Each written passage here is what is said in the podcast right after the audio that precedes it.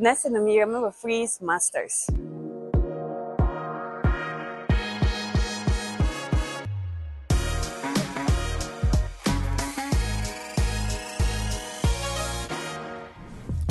Freeze London е едно от водещите изложения на модерно и съвременно изкуство.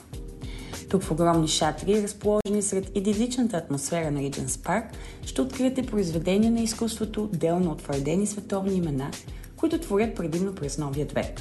Фриз Лондон привлича над 160 галерии от всички континенти, както и на 60 000 посетители, изкушени от модерното изкуство. А критиците описват този мащабен панер на изкуствата като електричен и динамичен, всеобхватен, тъй като представя всички видове изкуство. Основан през 2003 година от Аманда Шарп и Матюс Лотовър, той се провежда всеки октомври в Regent's Park в сърцето на британската столица. Фрис Лондон е място за среща както на едва прохожащи творци, така и на култови автори, а селекцията на творбите е дел на независими куратори от цял свят. Едновременно с Фрис Лондон се провежда неговият панер близнак Фрис Masters, който изследва връзката между историческото изкуство и съвременните практики – и докато Freeze Лондон излага произведения, създадени след 2000 година, то Freeze Masters показва само такива от преди тази дата.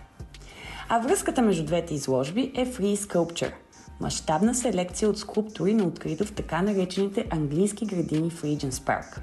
Freeze Masters представя уникална възможност на почитателите на Христо тази година. Тъй като те няма как да си купят опакована триумфарна арка, ще могат да се здобият с друг негов шедьовър. Карди Галери и директорът им Джола Плака, който представи трите арт шедьовъра на Христо. Друг интересен факт е, че тази година любовта в кощето на Банкси, картина, която всъщност представя оцелели части от момичето с балона, унищожени от самият автор, достигна 18,6 милиона на търг в Сотбис, Лондон. Предварителната оценка бе за около 4 до 6 милиона, които бяха надхвърлени едва след 10-та минута на даване. Историята е повече от любопитна.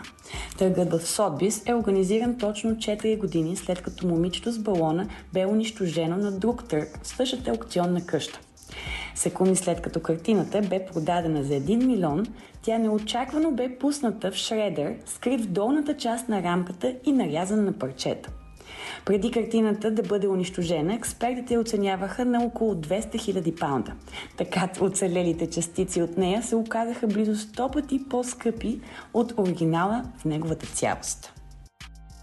Това бе всичко от мен. Не пропускайте да ни гледате всяка събота точно в 19.30, както и да ни слушате във всички подкаст платформи.